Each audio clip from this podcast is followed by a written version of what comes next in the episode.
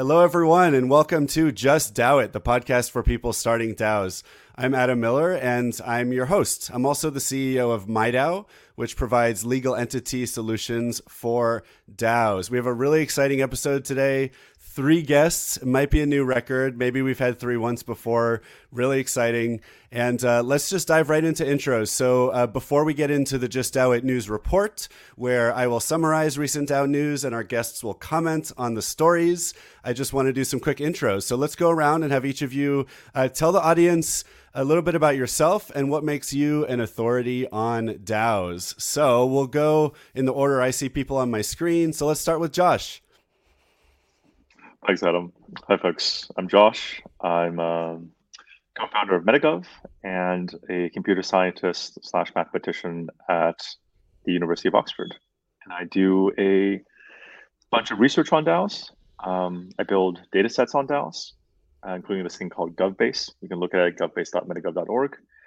And I uh, help run DAOstar, which is the standards body for DAOs. So we work with a lot of DAO companies, DAOs, and builders to kind of set technical standards for the ecosystem.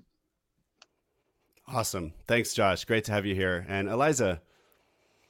Yeah, hey. So I'm a PhD student in political science at Yale, um, and I'm studying online democratic governance. And to do that, I'm working closely with a couple different uh, DAOs and experiments in decentralized governance, and you know, trying to look at the data and answer questions, usually about incentives and participation.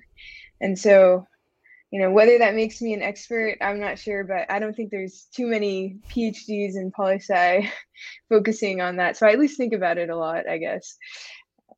That's awesome. Yeah, so cool. All right, Tara, how about yourself? Um, yeah.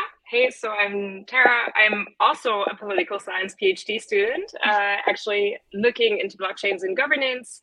Um, I'm my main project is Blockchain Gov, uh, which is uh, led by Primavera de Filippi, uh, centered in Paris and, and Florence. I'm also a research fellow currently with MetaGov and a associated researcher with the Weizenbaum Institute in Berlin.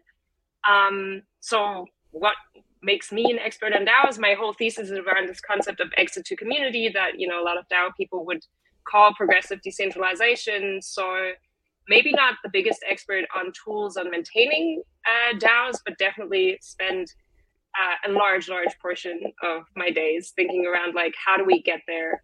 Um, what's the governance? What's the ownership structures? What you know contingencies should we be aware of? Um, and yeah. Awesome. All right and uh, we were getting a little bit of a maybe someone was tapping on their desk or something. I'm not sure, but well, if it continues, I'll, I'll give another heads up and we'll, we'll see what we can do. It's great to have all of you on the show. Thank you so much. Um, as always, the first half of the show will be the Just DAO It News Report, where I will summarize each of about six uh, news stories about DAOs and we will dig into what we think is relevant about these stories for DAOs Do we agree or disagree with the author, etc. So, diving right in, the first article of the week is from Blockworks, and the headline is Without privacy, DAO governance fails. But total privacy is not the answer. DAOs need a combination of transparency and selective private governance to succeed. Uh, I've taken a few uh, uh, quotes from the article that I will read, and then I will turn that, this right over to our guests because I'm sure they have more interesting things to say about this than me. Um, the article talks about how uh, on chain governance, which they call the cornerstone of decentralized autonomous organizations, I think I would agree, uh, was envisioned as the paragon of democratic decision making in the blockchain industry. Yet, the promised utopia of fair and transparent governance has encountered a significant stumbling block the lack of privacy. The current landscape of on chain governance resembles a glass house where participants' actions are visible to all. The article goes on to say that the phenomenon of the bandwagon mentality looms large and that social signaling and group think exacerbate these biases. So basically, this article, a major uh, uh, component of this article is arguing that we need private voting for DAOs to succeed. Now, I think this is interesting because I think about times I've been in a any group of people. It could be a nonprofit uh, leadership team or group of volunteers, could be in a for-profit company, and we're about to do a vote, and and someone might say, well, would it be better if we do silent voting, or would it be better if um, you know, we do something so that it's not just all of us raising our hands or going around the room one at a time and saying yay or nay. And uh, it's always an interesting discussion. It doesn't seem to me like there's an easy answer. Uh, but what do you guys think uh, as far as how this applies to DAOs? Uh, is there an easy answer, or what does the data show? Um, I guess I can take this first one because uh, it's literally in the section that I wrote for DAO Science. Um, I don't know if I can share links, but hopefully we can share this afterwards. Uh, but so a group of us uh, wrote an entire sort of like section of the paper uh, that we'll be t- talking about today, I guess, uh, about granular privacy primitives. So speaking exactly to what the article was saying. Uh, long story short, so these are folks like you know Dan Boneh, um, Tobin South at MIT, uh, a few others like Michael Zargham, sort of got together early on to talk about like exactly like how exactly do we build because we don't necessarily want like DAOs to go full private, right, or full dark DAO mode. Um, there's still a rationale for public kinds of um, discussion, but we also, you know, do want to provide uh, some kind of privacy, and this is like for very sort of like clear reasons. Some of them mentioned in the article. You mentioned other things like you know strategic benefits, like Constitution DAO having operating at a significant disadvantage because its treasury was public, right? Mm-hmm. These things have mm-hmm. economic consequences. So we wanted to enable sort of like a sort of like a pick and choose a la carte mode where you can, you know, have private voting, maybe private treasuries, private membership, private payouts, but you know, on a sort of a la carte basis based on which what the DAO itself thinks should be possible. Uh, there's also kind of if you go further than that, there's like questions around private execution. So like, you know, if I have a bunch of transactions kind of arbitrary, like in the contract, do you want that to be private? Uh, that's like going even a little bit further than, you know, these like little pieces of data getting privatized. Uh, I think I mean, clearly there are arguments for and against. I'll just say that um, in my mind, at least, uh, I think for DAOs to be competitive with traditional organizations, which clearly, you know, have almost an assumption of privacy in a lot of cases, you know, they do need to upgrade to you know benefit from certain privacy primitives. On the other hand, things like you know the decentralized nature of DAOs, things like being open uh, in a sense of like open source, those are things which require kind of public nature. And if DAOs, you know, they can't necessarily have their cake and eat it too. So each individual DAO needs to make a choice and a commitment to either staying public or making a sort of rational decisions like I'm going to keep some things private those tools now exist and they are getting slowly rolled out to different frameworks. That's really cool. Yeah, I guess even six months ago, it might have been near impossible for most DAOs to even make that choice because the technology was still being developed. Anything to add on this story, uh, Eliza or Tara? All right, let's move on think, to the second. Oh. oh, yeah, go ahead, please. Oh no, I just wanted to flag one thing because I mean, for me, Josh like summarized the gist of it, especially in terms of like mechanisms and tools and primitives when it comes to voting. Um, I just want to emphasize the the other aspect of DAO governance or like online communities. Um, a lot of it is kind of it's interesting, right? Because even before DAOs, we had this pseudonymous pseudonymous sort of uh, online community nature, and people were already able to make decisions um, collectively had various like tools and processes to do so. Um, but for me, one of the things that I think about or that came to mind in looking at this article is also the the sort of idea that to sustain these communities, in many cases, what you need is some sort of also social fabric to emerge between the members in that community. So you know, people continue to show up, people like hanging out with each other, um, etc. And that might be possible with a pseudonymous user on Discord who still has a whole personality and is a you know person in in that community. But once we obfuscate all of those social interactions that even precede any voting process or treasury on chain um, these things might become difficult. So i think that's also an interesting sort of um, contention in the in the private non-private how much do we need it? What does it do to DAOs and their you know uh, ability to function and and exist over the long term. Yeah, really interesting. Thank you. All right, let's turn to the next story of the week. This story is from The Block, and the headline is BarnBridge DAO settles with SEC for $1.7 million, agrees to stop selling crypto bond product. Uh, so, a quote from the article Ward and Murray, who are the uh, founders or two of the founders of the DAO, used social media to promote the investment potential and returns associated with Smart Yield. Ward and Murray appeared as guests on multiple YouTube channels related to so called decentralized finance. So called, I don't know, isn't that what it's called? So called decentralized finance to promote Smart Yield as an investment, the SEC said in its order you know, to me, just one major takeaway here is DAOs need to just consider legal implications of what they do and ideally hire lawyers because any lawyer would have told these founders, even before asking for an, an, a retainer, don't publish don't say anything about investment products on social media, right? Especially if you're not going to register them with the SEC in some way. Um, you know, I think most DAOs know, even if it's just a native token, not even an investment product, that you need to be really careful about what you say for a good reason. You know, the SEC uh, or the court case of the SEC against Ripple, the judge was very clear in, in, in talking about, you know, lots of different things that make something a security or not and, and one of the things that helps is if you don't promote it as a way that people can make money by investing.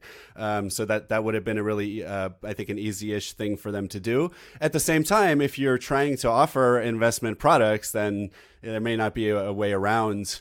Uh, having to follow SEC rules and register with the SEC. So maybe that's a, between a rock and a hard place there.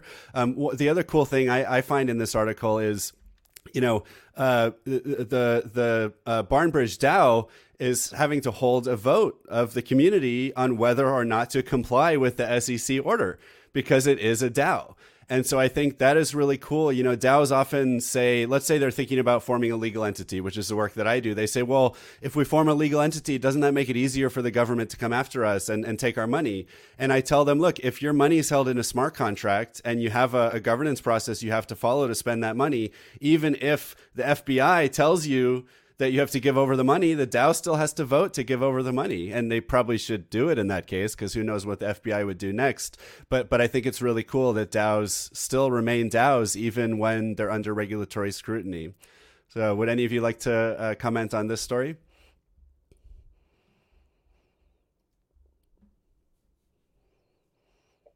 Um, maybe I can I'm not an expert on this, but through Blockchain Gov, I have the the joy of talking to a bunch of lawyers uh, a lot of time, and um, so so one thing that strikes me here is a little bit the question. Like, I like the fact that they're voting and that this is clearly then an internal discussion of governance, also within the community, and you know people perceive agency on the matter. Uh, the way that I understand it, also with the question of legal entities, and that is you know a topic uh, I'd love to to know a little bit more about or be be more deeply involved with is that even if you don't have a legal entity um, you know you you can just be classified as a general partnership which means there's unlimited liability to all these members. And as long as you are a citizen of some state that is affected in this court case then you know people can come after your private assets. So um, i would kind of challenge this notion of like it's cool that the DAO can vote on it um, and has the final say because I do believe that you know the law has various avenues, whether we like it or not, to um, to enforce decisions that are made. Um, but yeah.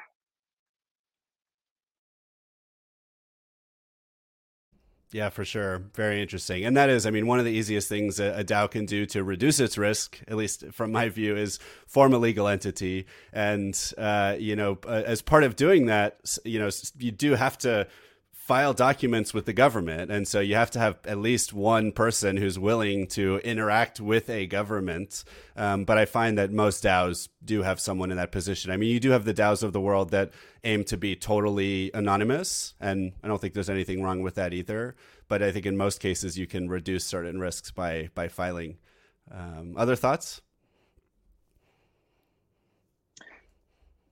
maybe I'll just say one thing, um, and it's well, is it actually is in DAOscience.org. Um, it's in, I mean, it's a very long paper, so it covers like a wide variety of issues. But the uh, one of the things that we're kind of interested in is exactly this question of registration, like legal registration. Um, and a group of us, including like actually a complete subset of the authors um, of the DAOscience paper, have been sort of thinking around this question around regulatory interoperability, which is tied to questions around regulatory equivalence, which have been covered by uh, Prima's name was already uh, mentioned, like the DAO model law, which was put out by COALA a while back. Um, and the question here is how exactly does registration work? Um, you know, you can register for a legal entity, and that makes perfect sense in a lot of cases. But like DAOs are, you know, net native organizations, right? Um, they would exist with or without the registration. And the question is, how can DAOs effectively speak and kind of comply and report to these, you know, legal jurisdictions in ways that, uh, you know, just let's just say in efficient ways, right? There are all sorts of ways in which traditional companies have efficient ways uh, of, you know, through registered agents of communicating with uh, legal authorities. And DAOs, because they're, you know, you know, on-chain native, they can benefit from, I think, perhaps more efficient ways. So this is like the idea is like we can ship this as a feature to make it cheaper for DAOs to adhere to and comply to legal regulations if they choose to. Ultimately, it's still a choice of the DAO.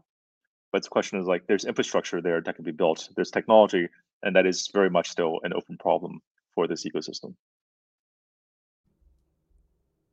Yeah, and I think that is one of the really cool projects coming from DAOstar is uh, the the whole uh, project around a standard uh, re- kind of reporting framework that maybe you don't even have to tell a government. Maybe you just tell the world uh, certain things about your DAO, and maybe governments will see that as as sufficient, and perhaps even providing you with some legal protection. So yeah, really really cool initiative.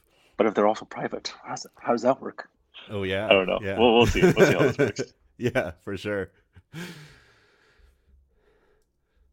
All right. Next story for the week is from Cointelegraph. And the headline is UN Internet Governance Group to create trial DAO for public sector. The group didn't say what it would do with its DAO, but emphasized its potential to facilitate decision making.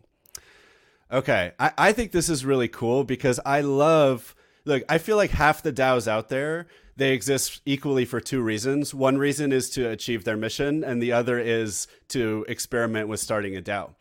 And I, I don't think there's anything wrong with that. Now, in the long run, you know, like people aren't starting companies just to see what it's like to start a company. I mean, maybe that is something some people do. Um, but um, uh, I think in the long run, people will be more starting DAOs because they're trying to achieve something, and we will have figured out how to DAO effectively. Uh, but in the short run, there's a lot of experimentation that's needed. There's so much we need to learn about not only how to DAO, but what are the benefits of DAOing. And so I love that a UN group, uh, which is you know maybe one of the most well-known organizations in the world, the United Nations, is even uh, experimenting with DAOs. It also scares me a little bit because there was a tweet from the same people who announced this DAO saying that the IGF and GBA partnership, those are, I guess, parts of the UN or members of the UN that are doing this, is a significant step forward in the global effort to standardize blockchain and cryptocurrency. Now, I can see standardization can be great. We were just talking about developing a standard method for DAOs to report information about themselves, but somehow it sounds scary to me if the United Nations is trying to standardize blockchain and cryptocurrency. That sounds like more in the vein of like like a global uh, central bank digital currency or, or something like that that could have much uh, more negative effects than positive. Um, but still interesting to see that even the UN has recognized that there's something something happening here with DAOs that they need to explore. Uh, any thoughts from from you guys? Yeah, I agree that at the high level, it's definitely pretty interesting to see this more mainstream adoption, I guess. Um, and you know they haven't really specified what exactly they'll be voting on or you know what this DAO will be used for.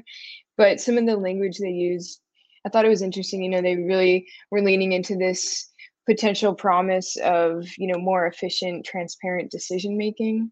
And so i guess you know if you can make a large bureaucracy like the one we're talking about you know make more efficient decisions that's that's kind of an interesting tangible use case. But um, you actually kind of nailed exactly one of my reactions was is are we going to see some you know parallel to what we've seen with cbdcs where you know some some type of um, co-optation if you will of you know some of the the blockchain promises but through a centralized vein. So it'll be interesting to see how it pans out but um, yeah definitely interested to follow it I was just looking at this and just like, wait, I, I really was expecting to see. It just smells like something Azim would be running. Azim from Gitcoin. Mm. It's like he's been conniving on getting the UN involved for a while. Um, but I guess this is like the IGF group. Okay, so it's a little, little bit different. I'll just mention like a kind of a funny story. I was talking to some like the UN folks uh, at this like random uh, meeting, and you know they were actually like really concerned about their own governance know, it's just like kind of like a stagnant organization, even you know, as perceived by people kind of you know inside running it, right? You know, senior bureaucrats in the UN, and there's this perception, uh, both internally and externally, that you know the UN is kind of like a very slow-moving, conservative, doesn't really get that much stuff done. And the question is, how can the UN move fast enough to govern things? There was like questions about governing AI, but like very much similar questions around how to govern. Is it can it possibly govern things like blockchain? Um, I think would be need to be a much more dynamic. I think there's a dynamic. It's even in the name. It's they're they're trying to be more dynamic. It's a dynamic coalition. Uh, but I think that's be, they need innovation in democratic decision making in just decision making flat. I think it's actually kind of cool to see that they're you know willing to experiment with DAOs. Isn't that one of the thing things that we're doing in the DAO industry is figuring out how to do more democratic governance better in ways that perhaps no one has even really thought about in a f- couple hundred years? I mean, back around the time of the American Revolution, everyone was talking about this idea of democracy and can it work and how do we do it and how do we do it better? But they had such different constraints from what we have today. And so now we have so many fewer constraints and so much more technology and more experience. And there's, I don't know if there's 10 or 100,000 people working, you know, seriously on DAOs. Uh, maybe that's a little optimistic at, at, this point, but I think those are the problems we're trying to solve, and they really can be applied even at the international governance level. Maybe just focusing on something that Josh also said um, with like the way that internet governance works right now. Uh, I'm actually not surprised that they mention or highlight this aspect of transparency um, in decision making and and maybe or I mean I don't know what this is about, but like um, the idea of getting more people involved. Um, and one of the things that came to mind for me is uh, is ICANN, kind of like the the big organization governing internet names and numbers right now and we did a bunch of work around like legitimacy um, and governing the internet and legitimacy and came across a bunch of work on ICANN and was so interesting. The legitimacy beliefs, as Josh said, they they did empirical work. So they asked people, and even from within ICANN, uh, a lot of people said, no, this is this is you know questionable in terms of like, is this a legitimate way to be governing such a broad um, thing? And then the other thing is like, so I mean, right at the core, there were maybe still high ones, and then they uh, they they went down very rapidly. And then the vast majority of people who are actually affected by what ICANN does, which is all of us using the internet every day, um, didn't have any legitimacy beliefs because nobody knows what ICANN is or what it does, right? And um, so I think this. I don't know if it refers to this, but um, the idea of increasing transparency of how the internet is even governed and that it is a governable space for the people who are using it to an extent um, you know i think is is such a important factor going forward and uh, would love to see them experimenting with DAOs to do that. For anyone who doesn't know, ICANN is effectively the organization that governs the internet, right? And the World Wide Web. But it's controlled by probably a board of 25 people or companies. Something like that. Yeah, I think there is nation state involvement. There have been a lot of attempts mm. at decentralizing ICANN a little bit as well, like taking it out of the US focus, etc. They, you know, I think they're very well meaning in what they do, but still, as you say, uh, it's an organization with incredible power that a lot of people are just not aware of and that is having maybe a hard time governing um, this domain transparently or encouraging participation, which would be cool. Yeah, for sure. All right, the next story of the week. This one is from Coindesk, and the headline is ENS token jumps 50% as Vitalik Buterin hails it as super important. The token touched the highest level since April, and volume increased more than 600%.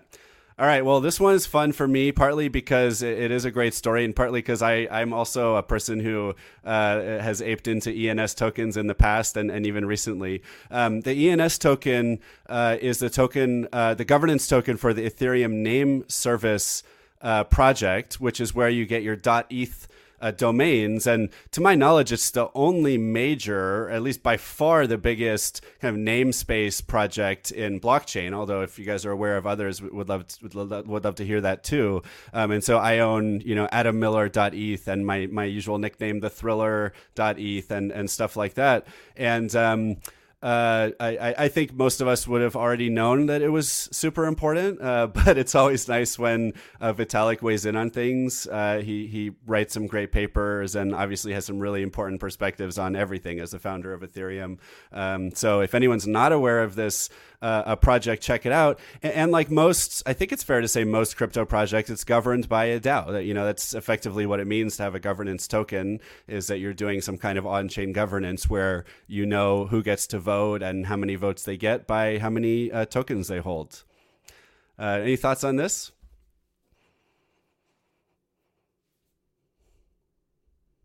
I guess uh, Heart ENS. We do a lot of work with them. Mm, cool. Interesting. Can you say more about what type of work you do with a, a major DAO like that? Oh, uh, sure. So, like, one of the things we're doing is, um, uh, so, uh, so this isn't me specifically. So, but this is Eugene, who's currently the executive director of Metagov. Uh, he runs uh, something called Grants Innovation Lab, which I don't know if you saw. There was like a large, like 80 page plus report on grants programs uh, that just got released like uh, you know a few months, maybe last month.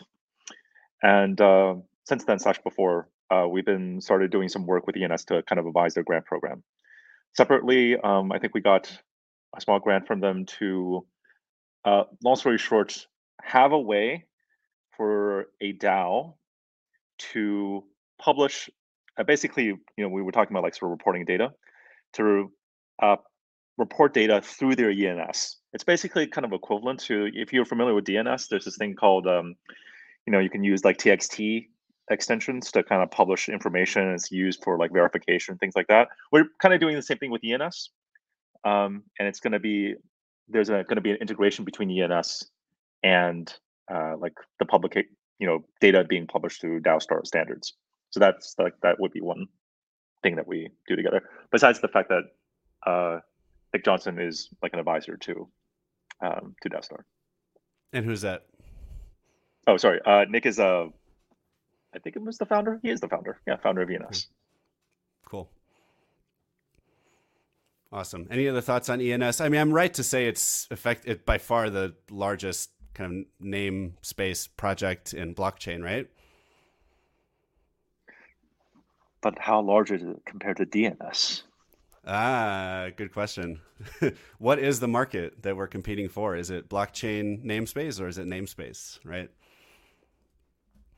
Yeah, and it's very small, right, compared to DNS. Yeah, yeah, compared to DNS, it's tiny. Um, yeah, and for any listener who doesn't know, DNS stands for Domain Name Service. That's like the backbone of na- you know how to refer to things on the internet.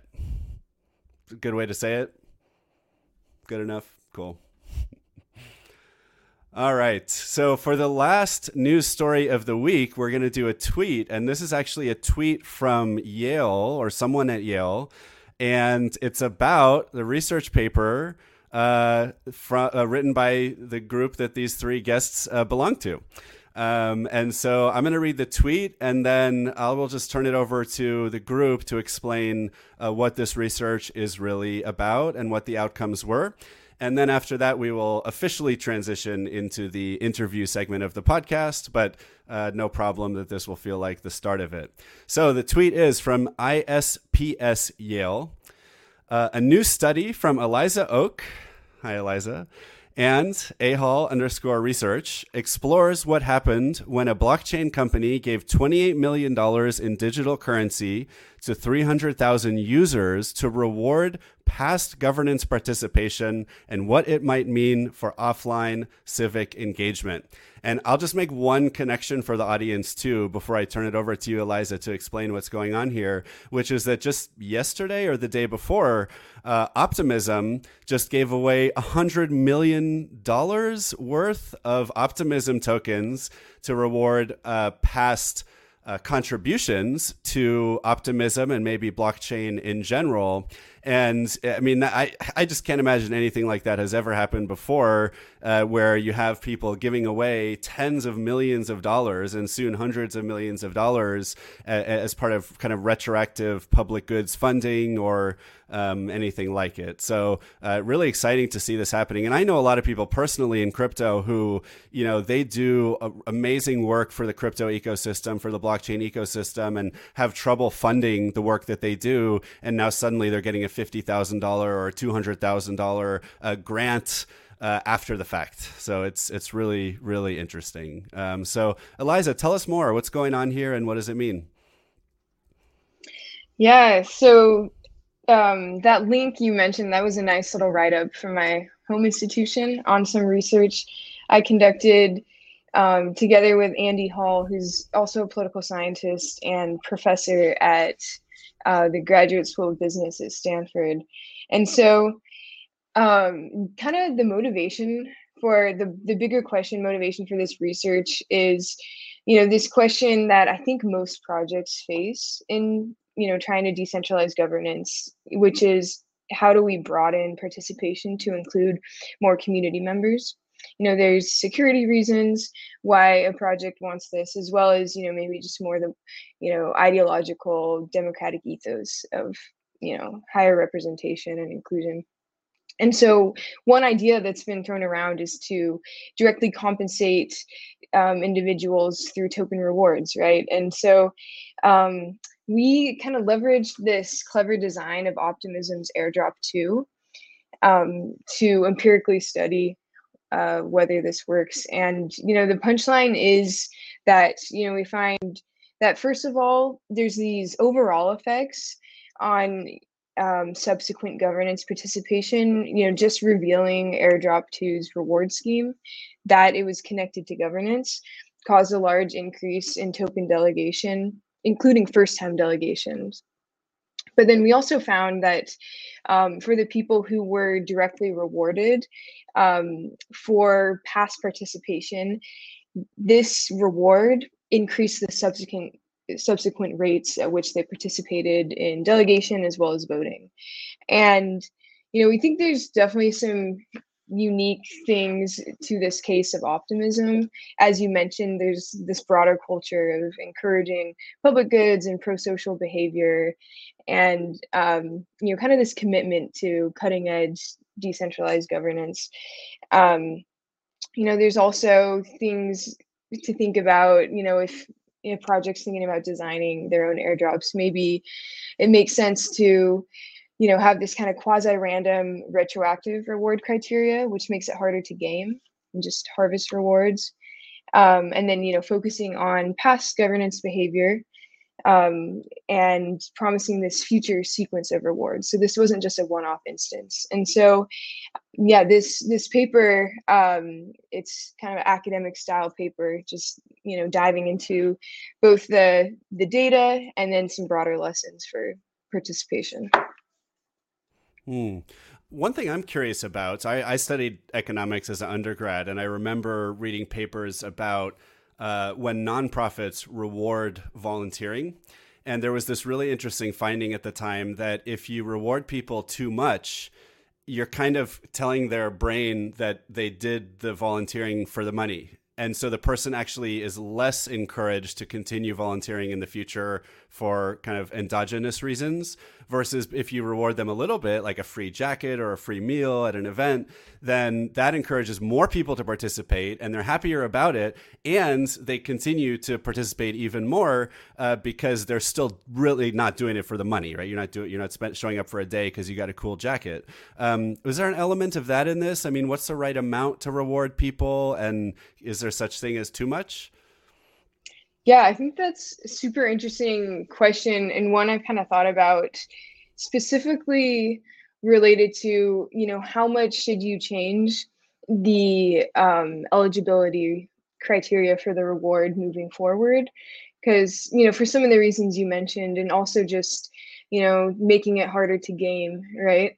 Um, you know, try to discourage just mindless delegating if people know that's always the thing that's rewarded. Um, and there's also this question of you know how cost effective and sustainable is this long term to set up this expectation down the road? And so you know i think these are pretty open questions um, that you touched on and you know kind of project dependent.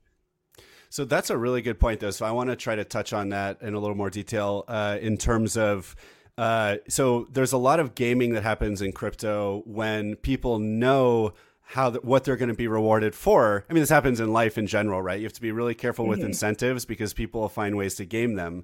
And I think especially on the blockchain, that's really easy to do because if you tell people we're going to reward you for voting, people will just go mindlessly vote as much as possible. And that may not be what you're really going for, even though you are trying to encourage more voting. So I think what you're suggesting is actually that's a benefit of retroactively rewarding people is that they don't know what they're going to be rewarded for, except that there is some group involved or maybe it's the whole community that's going to decide later what behaviors have actually been productive recently and let's reward those. And so now really you're just telling people find ways to be productive right? And then you might get rewarded for that.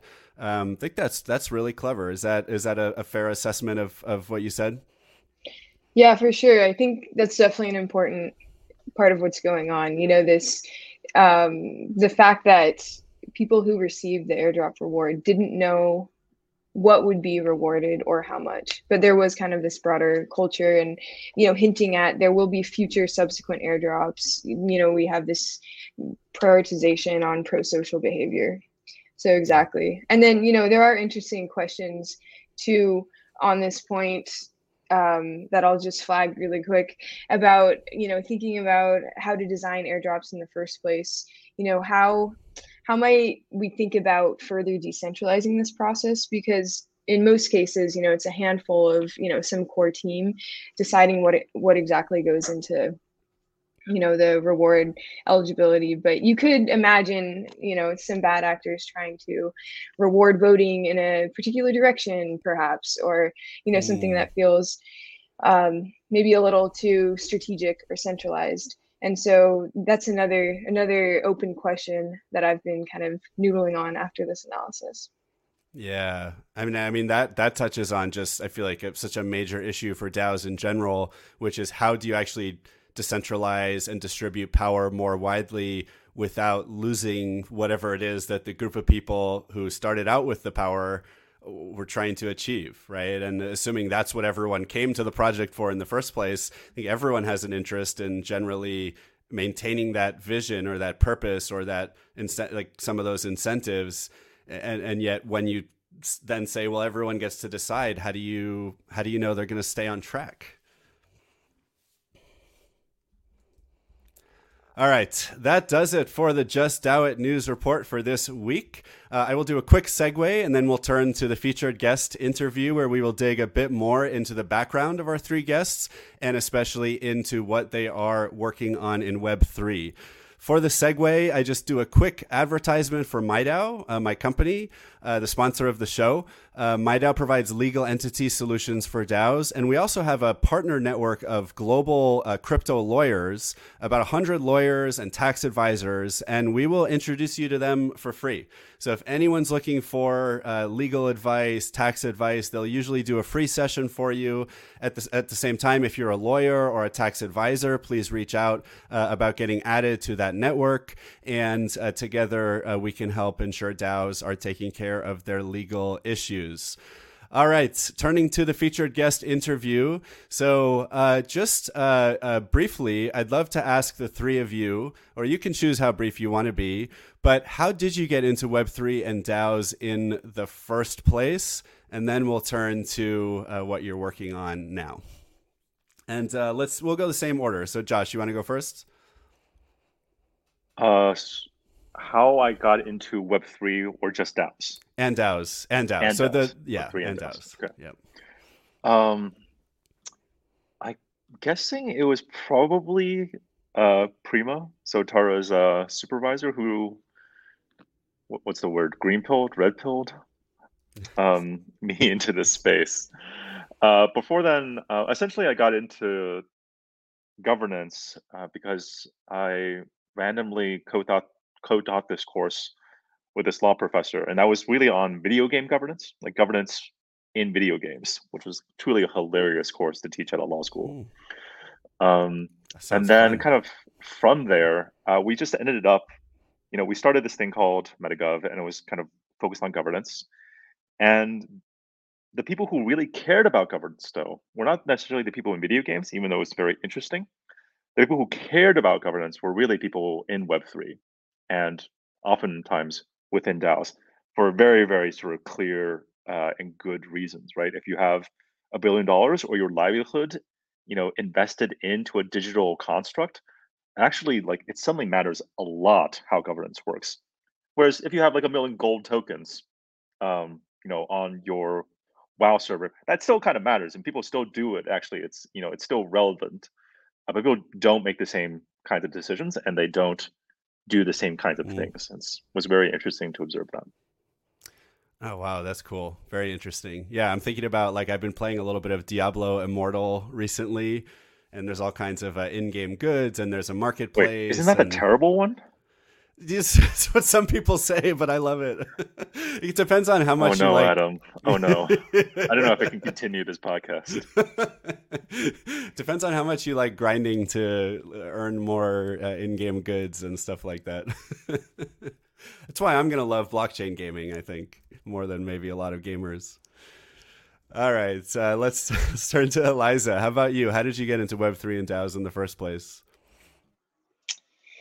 Yeah, so how I got into this, I guess, so I came to grad school by way of working at MIT for a couple years as a researcher, kind of studying broad questions about politics and technology. So this was stuff like analyzing YouTube data to understand the spread of hate speech online. Um, but kind of with this background and interest in tech and politics, I came started my PhD and was thinking a lot about um, political economy of development in Africa and cross-border payments. And from there, I started hearing about cryptocurrencies being used in interesting ways. And so it was, you know, really from there, learning about this use case just of payments that I realized, oh, um, you know, there's really core governance questions about the actual, you know, um, governance and coordination across these platforms themselves beyond just payments. And so from there, I kind of just, you know, went down the decentralized governance rabbit hole, if you will, and got pretty excited about the data opportunities to empirically study some of these theories um, and got, you know, connected with really interesting people in this space. And here we are. So, is part of what makes this exciting from an academic perspective that because DAOs are so transparent, usually all the data is like sitting there for you to collect if you're willing to go do the work? Yeah, absolutely. For me, as someone who does a lot of kind of quantitative, empirical social science, I honestly think there's some parallels to you think of like the study of social networks where you know there's just kind of this explosion in the ability to test different theories at scale and at a granularity not possible. We see that in econ too. You know, now people study different incentives and auctions and online marketplaces in ways that could only kind of be theorized before. So absolutely, I think you know, kind of this hmm. idea of DAOs as laboratories for studying democracy is super interesting. Wow. Yeah. So in some ways, the flip side to you know people are often so concerned about their own privacy, which I can understand, especially in some mm-hmm. circumstances. But there's also these uh, uh, I guess, um, extern- positive externalities of not having privacy in, in all the time that uh, our, the way we live our lives is suddenly available for study and research and, you know, for people like the three of you to help figure out how we can all live better. that's really cool. Yeah. Yeah, that's true. All right, Tara, how about yourself? How'd you get into Web3 and DAOs in the first place? Um, so for me, it was kind of related to what Eliza just hinted to. It was it was actually like a, I don't know, a longish sort of process. But um, I did my undergrad looking like doing economics predominantly because I was I don't know I was like oh I'm going to change the economy. Um, you know, went to college was like that. This is not going to do it. Um, got interested in a bunch of like heterodox economic theory um, but then also fed up because I was like, these are great ideas, but as Eliza just said, and this maybe in the economic context, they were just like theories or concepts or um, I don't know, Soviet Union experiments that had not turned out so well. And and yeah, kind of a little frustration there. Got into uh, or introduced to Bitcoin then towards the end of my undergrad, and kind of thought, you know, crypto communities were this really interesting space of um, of experimenting and in a lab like sort of setting with voluntary communities rather than you know coercing anybody to participate in this economic experience. But yeah just to to test out what um, certain things could be. Um, and that kind of got me interested in the whole blockchain thing and went down the rabbit hole uh, hung around lurking uh, for a couple of years and got into a bunch of online arguments with people. So this was you know, not so long after like the Bitcoin scaling debate and stuff like that. And people were like, no, Bitcoin cannot change. Um, and I think that's really what triggered my governance sort of interest because I was like, no, I'm sure it can. Um, or like, uh, if it really can, like, like prove it. Um, and yeah, so a couple of years after that sort of experience, I went to do a master's, and that was all around like the governance of Bitcoin um, and how even if maybe we don't see it changing as drastically, you know, there is active governance. There are things being added. There is a process, um, and and and yeah, then like the the kind of segue into DAOs, I guess, came naturally um, as soon as they started popping up more. Was obviously so excited following all the drama of the DAO hack and and those things. Um, and yeah, what kind of keeps me here is a little bit also the the people that I've met through the experience of studying blockchains and governance, and especially DAOs, which I think, you know, it's fascinating that it brings together such a interdisciplinary uh, sort of group of people, but who are so genuinely open to learning together and sharing um, that kind of journey. I have never had that anywhere else, and yeah, so it's still here. Very cool. All right, I have a follow up question for you which is a question that I have debated with many folks. It may be purely philosophical or epistemological, I'm not sure, but is Bitcoin a DAO? Um, I don't think so, but I've heard this argument as well. Um, I don't think it is because, so for me, I stick to, I think there's a question what is a DAO, right? Um, but I would still stick to a little bit of a stricter definition that includes the use of smart contracts, right, and on-chain sort of governance. And even though maybe miners can signal in certain ways, etc., um, that that to me is is maybe not enough. It's definitely an online community that is governing itself in on-chain and off-chain ways, but um, but yeah, uh, to me, not quite fitting into the DAO definition that I hold. But yeah, I would, anybody contradict, please. Yeah. I will literally just quote from the paper. DAOs also belong to a larger class of digitally constituted organizations. Organizations governed through computational artifacts such as software, hardware, or protocols. For example, the Bitcoin, Ethereum, and Tor networks, even though they are not DAOs, can be classified as digitally constituted organizations. Hmm. And that's from your the paper that the three of you uh, co-wrote.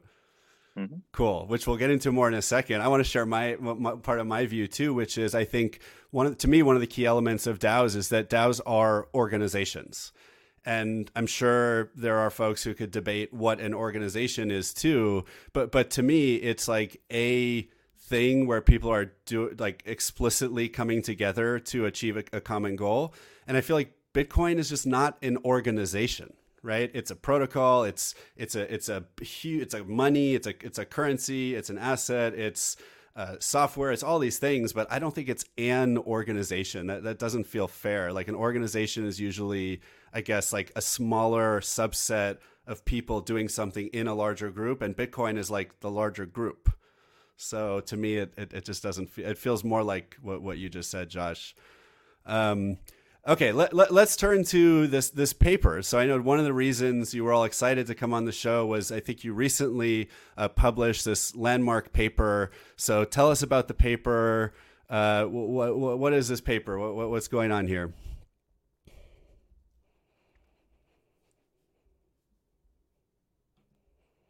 Well, I guess I can start. Um, so yeah, uh, the paper is called "Open Problems in DAOs," and it's exactly what it sounds like. We brought together, I think, 20 plus leading uh, researchers on DAOs across both academia and industry, uh, as well as you know uh, lawyers operating in the space, in order to identify, hey, this is the frontier.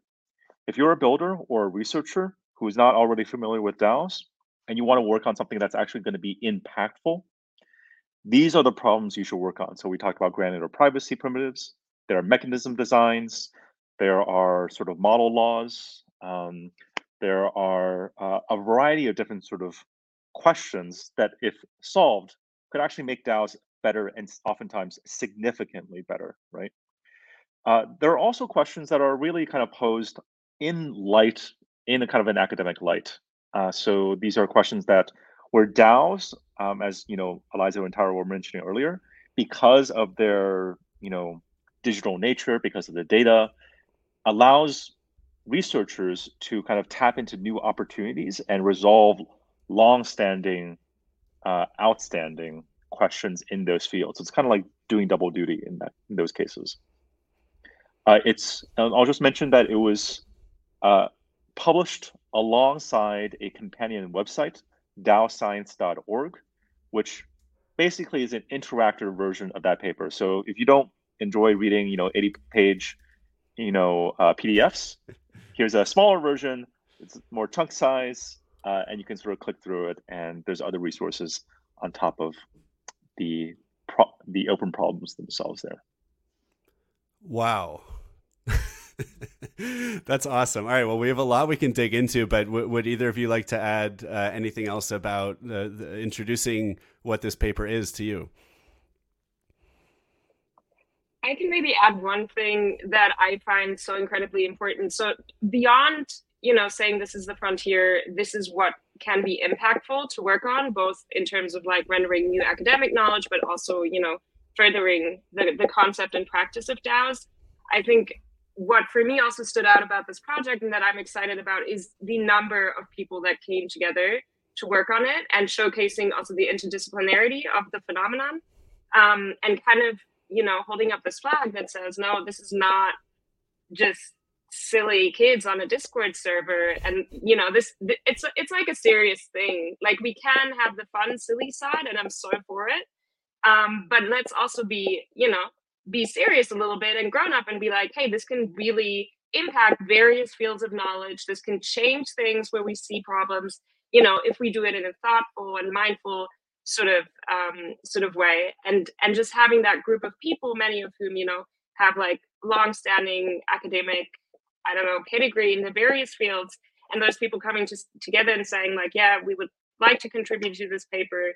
We're interested in that. I think um, is really important for me to point out. And especially also in a time like i saw i guess like in november or something some tweets um, that were like oh DAOs are dead or like you know, this is the ultimate bear market. I'm leaving, whatever. And I'm like, no, there's something interesting here um, beyond the market, even. Uh, and we should look at it and we should care about it. And, you know, others do too.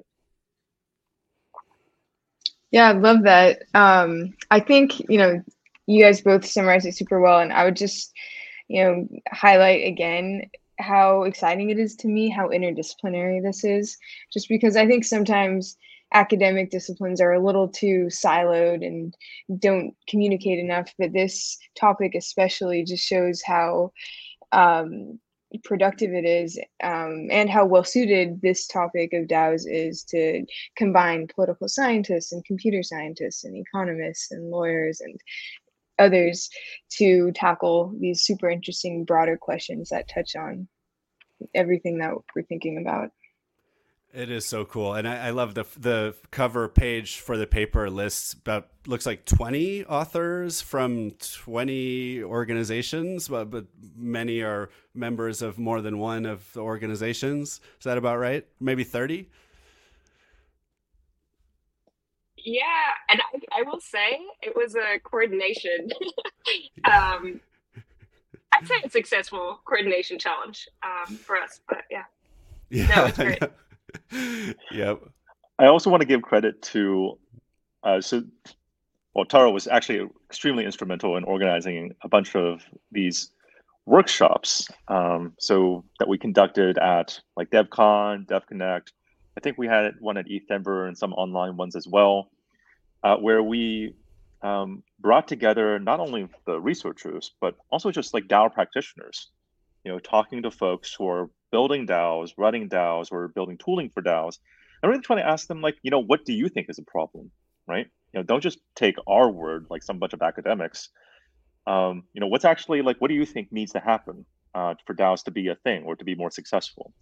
And while there, we've tried to acknowledge some of those folks um, in the acknowledgments, I just want to sort of like make it clear that it really is has been kind of an ecosystem effort, and we're so so grateful for the participation of everybody that you know came into those workshops. Yeah, that's so cool. That's so cool.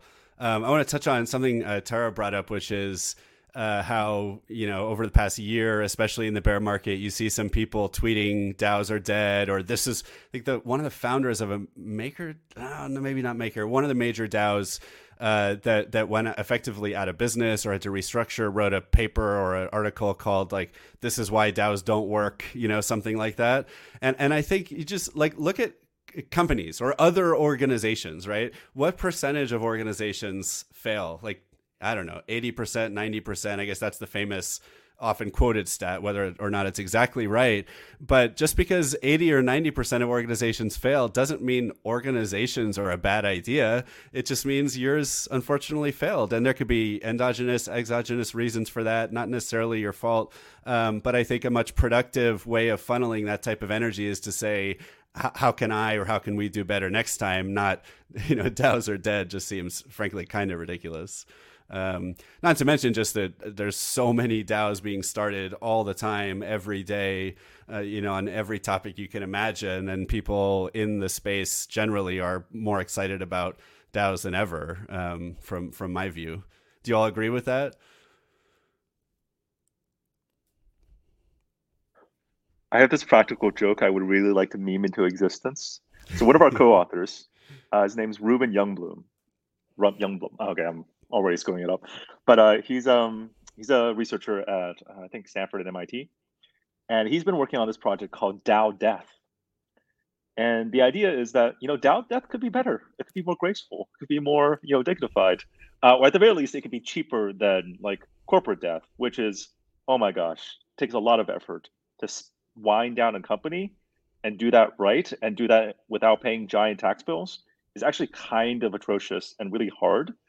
And I feel like, you know, maybe there are ways we could both understand how DAOs die slash default, because a lot of them look like open source repos rather than organizations, but also how can we do that more efficiently?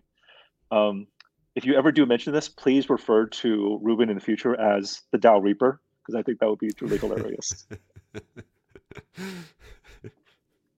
Can I say like we actually um or like in in a other thing that I was involved with together with other internet, like um, we ran a DAO death salon where we had a whole thing. I was not actually aware that Reuben was also working on this uh, right now, but a whole workshop and ritual around uh, DAOs dying during Schelling Point um, in Berlin last September, I think it was. Um, and with exactly that focus. So one of the interesting thing is like noting causes of death. We came up with a list there. Interesting. Also, we have the data of like how the DAOs are dying. Right? Is it is it people on Discord? You know, messages dropping? Is it websites being shut down? Is it tokens not moving anymore? Is it you know votes not being cast on Snapshot, etc. Stuff like that. Very interesting. Which obviously comes after a cause, which could be anything from a rug to, you know, just not fun anymore to whatever. Um, and then this kind of idea that the DAO is an organization that's interesting as compared to traditional organizations, maybe in a way, because it is like tethered to the blockchain, right? There is like this organizational skeleton that just remains there mm. um, as long as the blockchain continues. So we started doing this maybe a little bit esoteric, but belonging to this idea of like, let's make DAO death more fun. Uh, a ritual of purging and manifesting, and we had a fire lit and like a little spell cast. Um, it was amazing, actually, of like releasing the souls of these dead DAOs, um, mm. you know, back into the ether, even though their their technological skeleton remains blockchain bound type of thing. Um, but yeah, I think it's an interesting phenomenon. I think we have so many resources when we look into traditional startup world like the the there's a startup graveyard i don't know if you know that lists projects and causes of failure. Um, there has been an attempt uh, by nathan schneider and some other people as well. I think it was incorporated in like gnosis zodiac or so of starting to list these projects and there's so much that we can learn from them as well to not just focus on these success stories of like you know uh, i'm obsessed with ens and all of these cases and i love us studying more but let's also look at what we've done over this DAO boom cycle before we get into the next one, maybe, and take it one step further um, in a fun way, ideally. So yeah, pro hmm. pro fire and purging. yeah, very interesting. Very interesting sometimes the money even gets stuck on chain, right? I mean, I, I, guess I was in a way part of a little experiment. It's, I'm almost embarrassed to say what it was called, but there was the fart token. it's a Farcaster thing, and it was basically just a big joke. But in like two hours, there was 10 ETH, you know, in the smart contract before people realized there was a bug in the smart contract and we'd never get the money out, and like no matter what we tried. And so uh, project was relaunched later, but those 10 ETH are stuck there forever. And I don't think that ever happened with traditional organizations. And so it is interesting how those skeletons can survive forever. Um, let's dig into the paper a little bit. So maybe each of you uh, could pick uh, in any order uh, your favorite open DAO problem or open problem in DAOs, uh, or otherwise maybe your favorite takeaway from the paper, and let's discuss uh, each of those. So, uh, would any of you like to go first?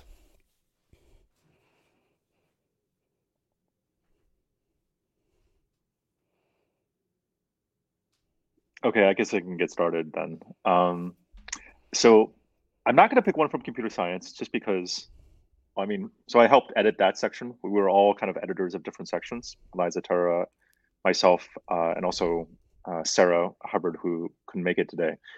But I thought there was a parts of the economic section were like very, very interesting to me. Um, so that was uh, a lot of people contributed to that, but I think um, a substantial section was contributed by Jason Potts and Chris Berg from RMIT. So they're economists at RMIT. Mm-hmm.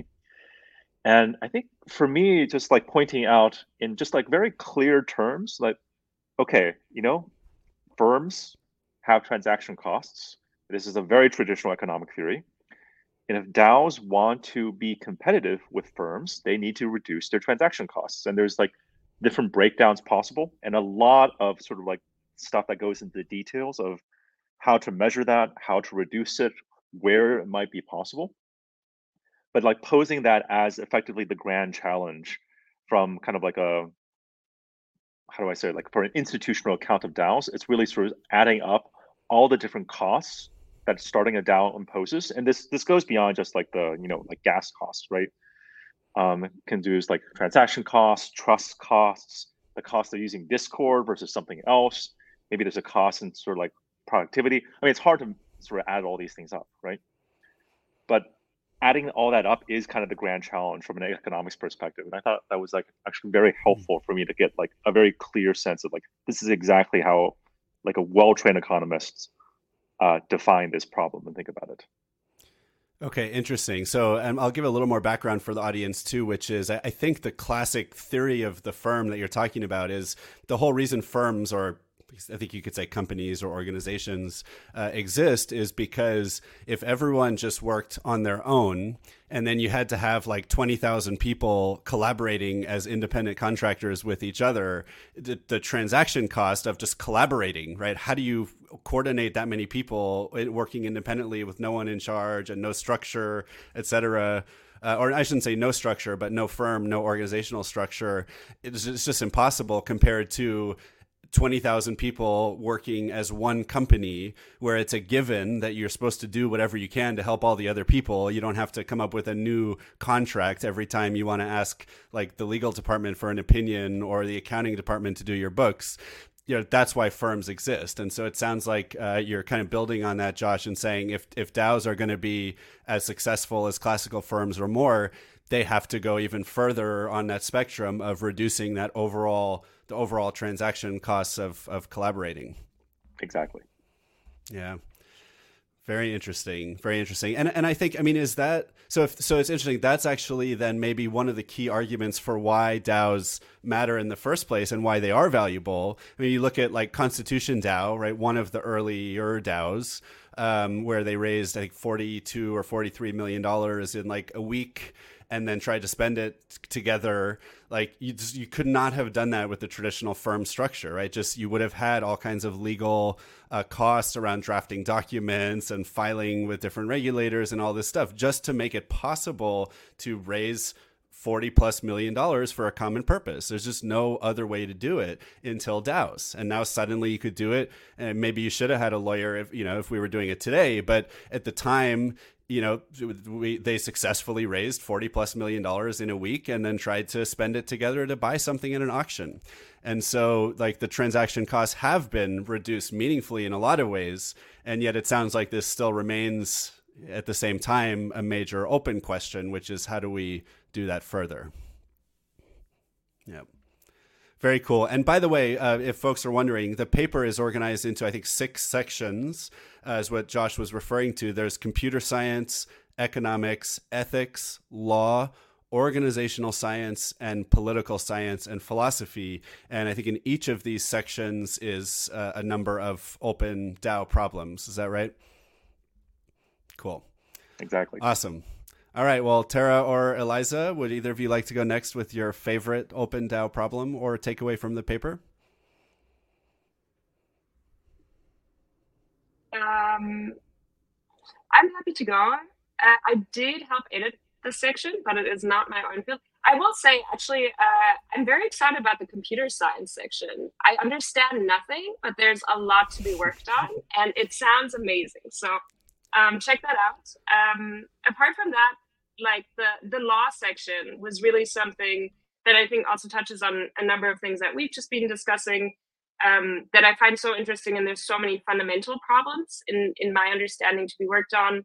Um, so, for example, I mean, now if we say is Bitcoin an organization, yes or no, it's a philosophical sort of debate or argument, but um, where it becomes very real is when lawyers start classifying and saying this is an LLM or this is a general partnership or this is a, you know, what have you that falls under XYZ regulation. So then you have to know and kind of developing this understanding maybe from a foundational philosophical sort of level like what is even a dao and you know what are the different types and but connecting that back to how does external regulation view that thing that we've created. Um, I think that is so interesting and moving towards what um, Josh mentioned at the beginning, you know, understandings of what DAOs might be, not by incorporating them legally in a specific jurisdiction necessarily, because then the DAO, if if I incorporate as a Cayman trust, right, then it's it's a DAO, but it's also really a Cayman trust, and it's kind of like contradicting itself, maybe.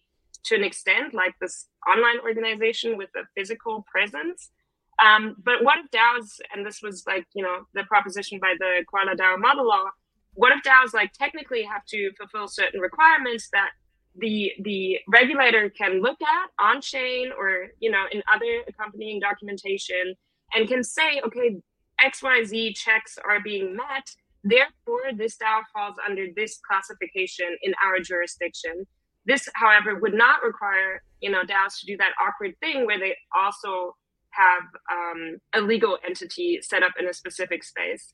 And why I found that question so so interesting, and this is you know um, me thinking about my own interest is is really this idea that I work on right exit to community, which comes out of this idea of like why are big internet platforms and and sharing economy platforms like like Twitter or Airbnb and Uber, you know, why why aren't they run by the people who use them and contribute to them and like drive the car or you know create the content etc why don't we have a say in those platforms um, and also maybe a revenue share? And i mean including employees etc and the governance would be a different thing. But um, so this is a really interesting question and how to get there.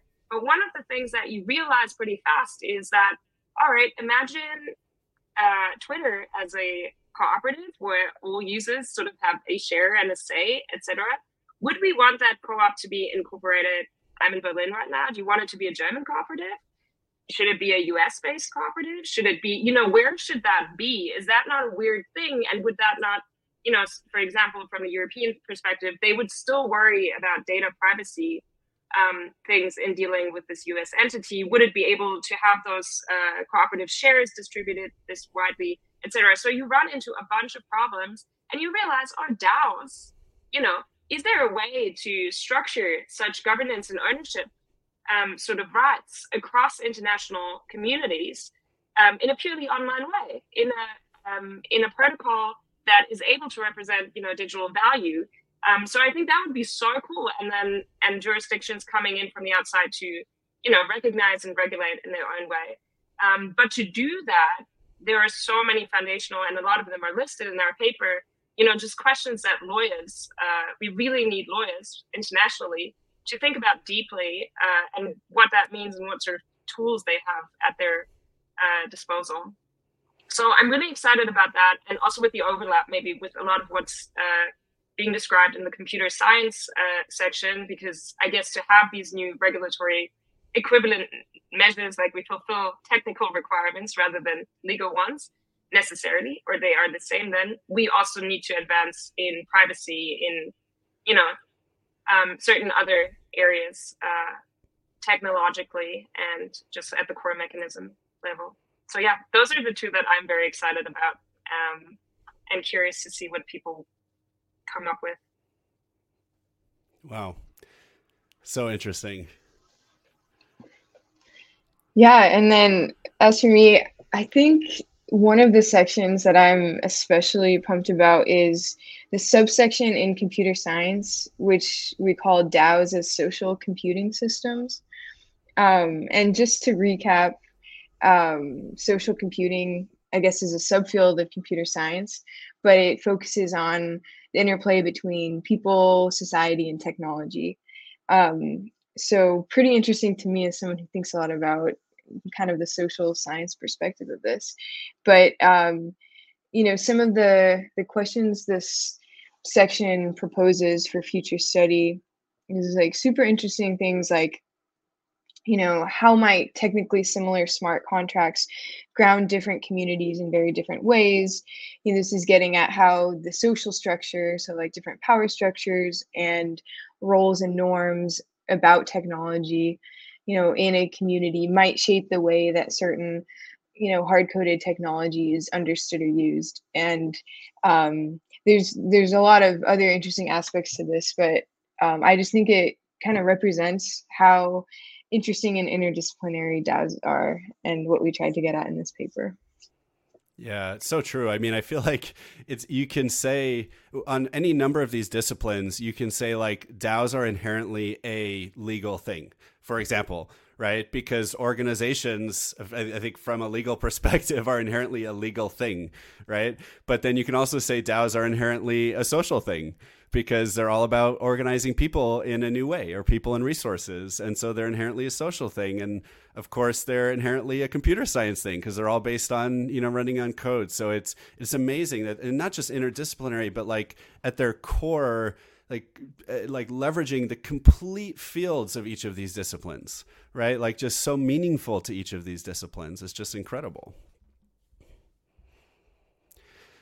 So let's turn to a little bit of uh, predicting the future. So I'm curious, uh, where are DAOs going? You know, I mean, I feel like you guys must have seen so much of where DAOs are at today in terms of what's working, what's not working, how many DAOs there are, what DAOs are doing.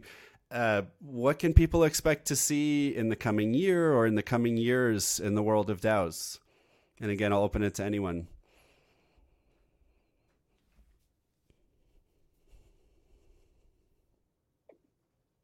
I think one of the things, um, or I mean, that I feel that has kind of shown itself over the last sort of cycle um, is that that two things seem to persist in the DAO landscape. I mean, there's a lot in between, and I'm generalizing massively. But the one are examples like ENS and DeFi protocol DAOs um, that, in many cases, have a built-in revenue model, right? Um, so it's a little bit like the business. There is a business model. There is a value in the world that this DAO keeps accruing revenue. So that's very interesting. Um, and those seem to persist. Obviously, we also have investment DAOs, etc. They're more maybe dependent on on uh, general market conditions. So so I'm not sure, but um, but yeah, DAOs with a business model that you know has proven itself over time, I think uh, is interesting. Or like um, incorporating DAOs or yeah, transitioning towards DAO governance in places that has already uh, built that value uh, instead of starting out as such. I think that's maybe a, a trend or something that has um, stood out to me um, as being important, and I hope to see more of it, you know, in future. And the other thing is this idea of like some communities like Boys Club or I'm not sure that are somehow DAO-ish, but um, but they're not so serious about that, and they're they're very much these social communities um, sort of thing, and they also persist. So that's also an interesting uh, phenomenon where it's very much not about the business at all, or you know, building a product, but it's really just about this community of people, um, maybe through token gating, um, maybe even without a token, um, but they're very you know close to the space. So I think those two sort of strands are kind of opposing, um, yet they seem interesting. They keep popping up, they keep persisting. People like them. They are useful. There is value. Um, I'm curious where those two go in future, um, and what that then also means. I think as DAOs grow, you know, there will be some more classification or like a taxonomy emerges of types of DAOs. Um, but yeah, those two for me.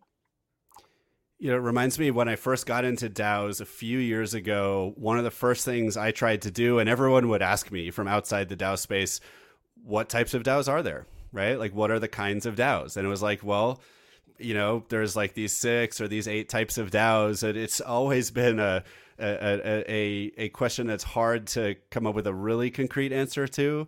But I wonder in the world of organizational science, and maybe I'll find it in the paper if if there's an answer to that question in terms of organizations like how many kinds of organizations are there well here's the seven types um, but uh, i don't know i kind of doubt that would be the case any of you know if there is a classification system like that? Uh, sorry for DAOs or for orgs? For traditional organizations yeah because i feel like we could learn from that. Um i i kind of imagine there's many. Um one of the things we actually collected when we were building some of these original data sets is uh, like a big set of social ontologies. So like there's like, you know, a very common one in the org theory or the social science portion of this is like markets, networks, and hierarchies, right? Actually, what am I talking? I feel like Eliza and Tara know like 10 times as much about this stuff as, as I do. But yeah. What were those there. three things though? Uh, Market. Uh, markets, networks, and hierarchies. Who was the author again? You guys remember this? Anyways, kind of like a classic text in economic, yeah. economic sociology, I think. Hmm. Interesting. So maybe this year we'll see a, or maybe there's an answer in the paper to an ontology for for DAOs. Um, Eliza, where do you see DAOs going this year or the next few years? Yeah, something I'm interested in following, and it seems like there's some momentum for in thinking specifically about different voting models within DAOs is kind of this push for moving beyond coin voting. That's kind of you know seemed to be having a moment in you know the last year or two, and you know of course this is context dependent and isn't to say that you know token voting doesn't make sense um, for some projects, but you know some some critiques I guess of you know voting based on token wealth is that it feels a bit less meritocratic and maybe a little too wealth based um, if the goal is is really to you know broaden the democratic participation. And so you know there's there's different experiments with proof of personhood voting one person one vote or you know attaching voting power to some form of reputation score which you know could be earned through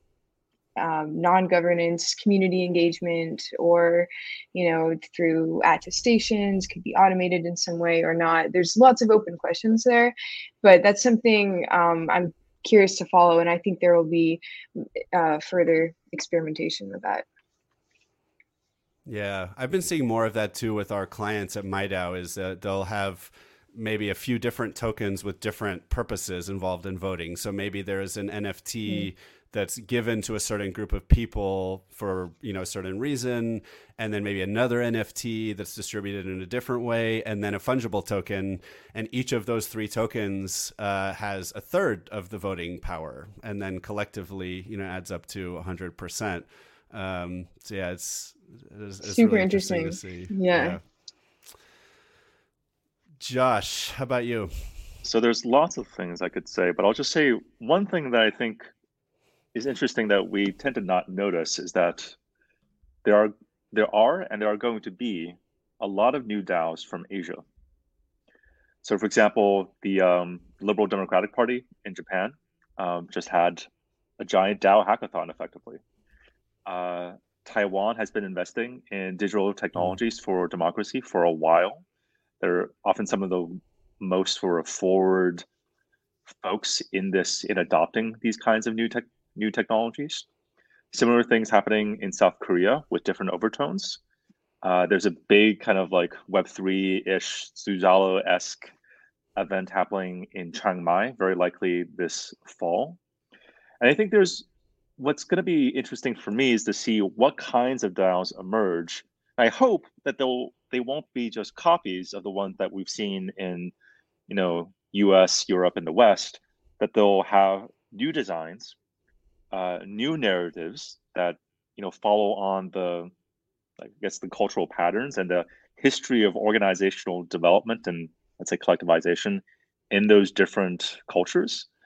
I think it will ultimately make the DAO ecosystem so much more vibrant and so much better.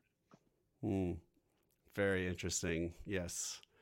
All right, let's do a quick lightning round because then we have to conclude, unfortunately.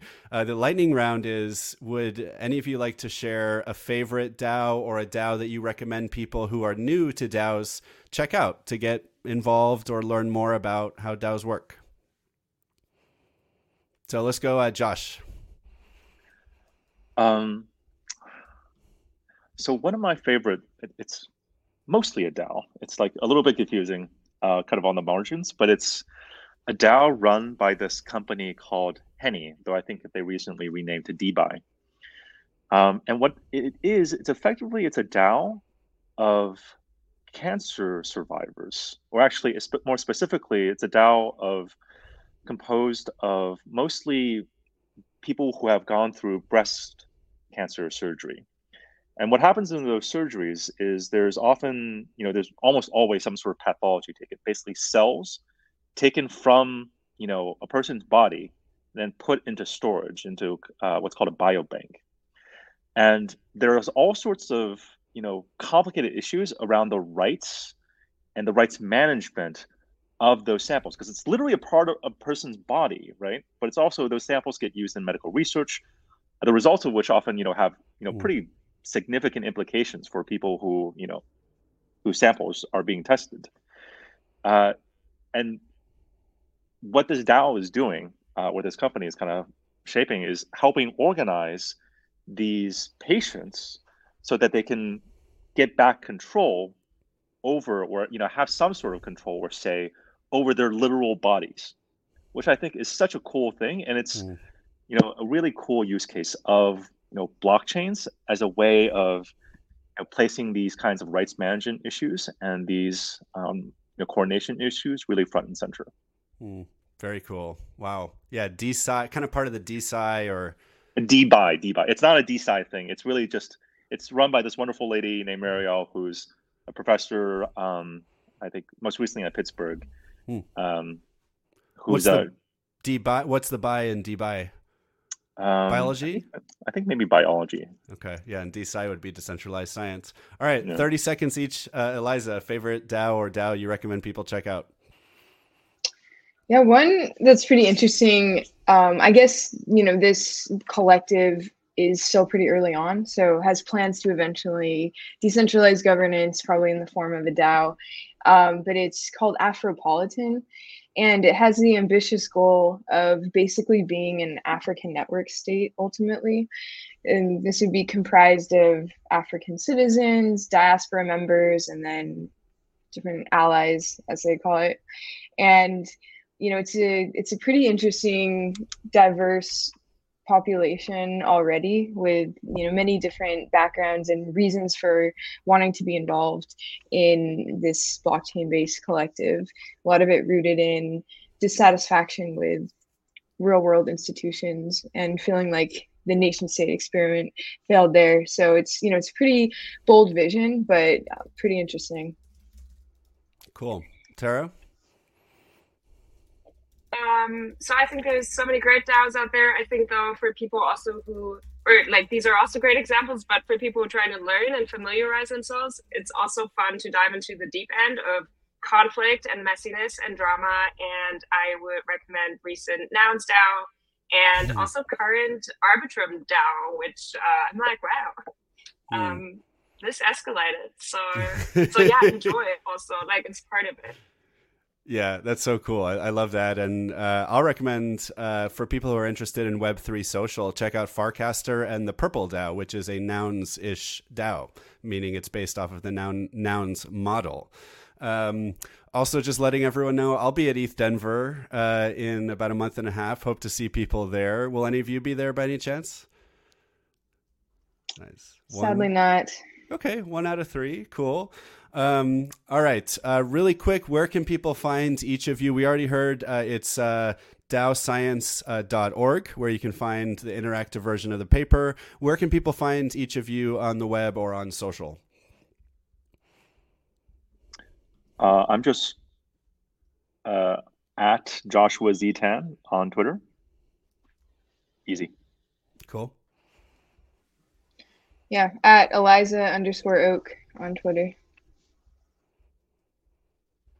And I'm at mpg underscore dd on Twitter. And I think we're also all on the MetaGov Slack uh, if people are interested in joining and discussing the project. And where can people find MetaGov's website?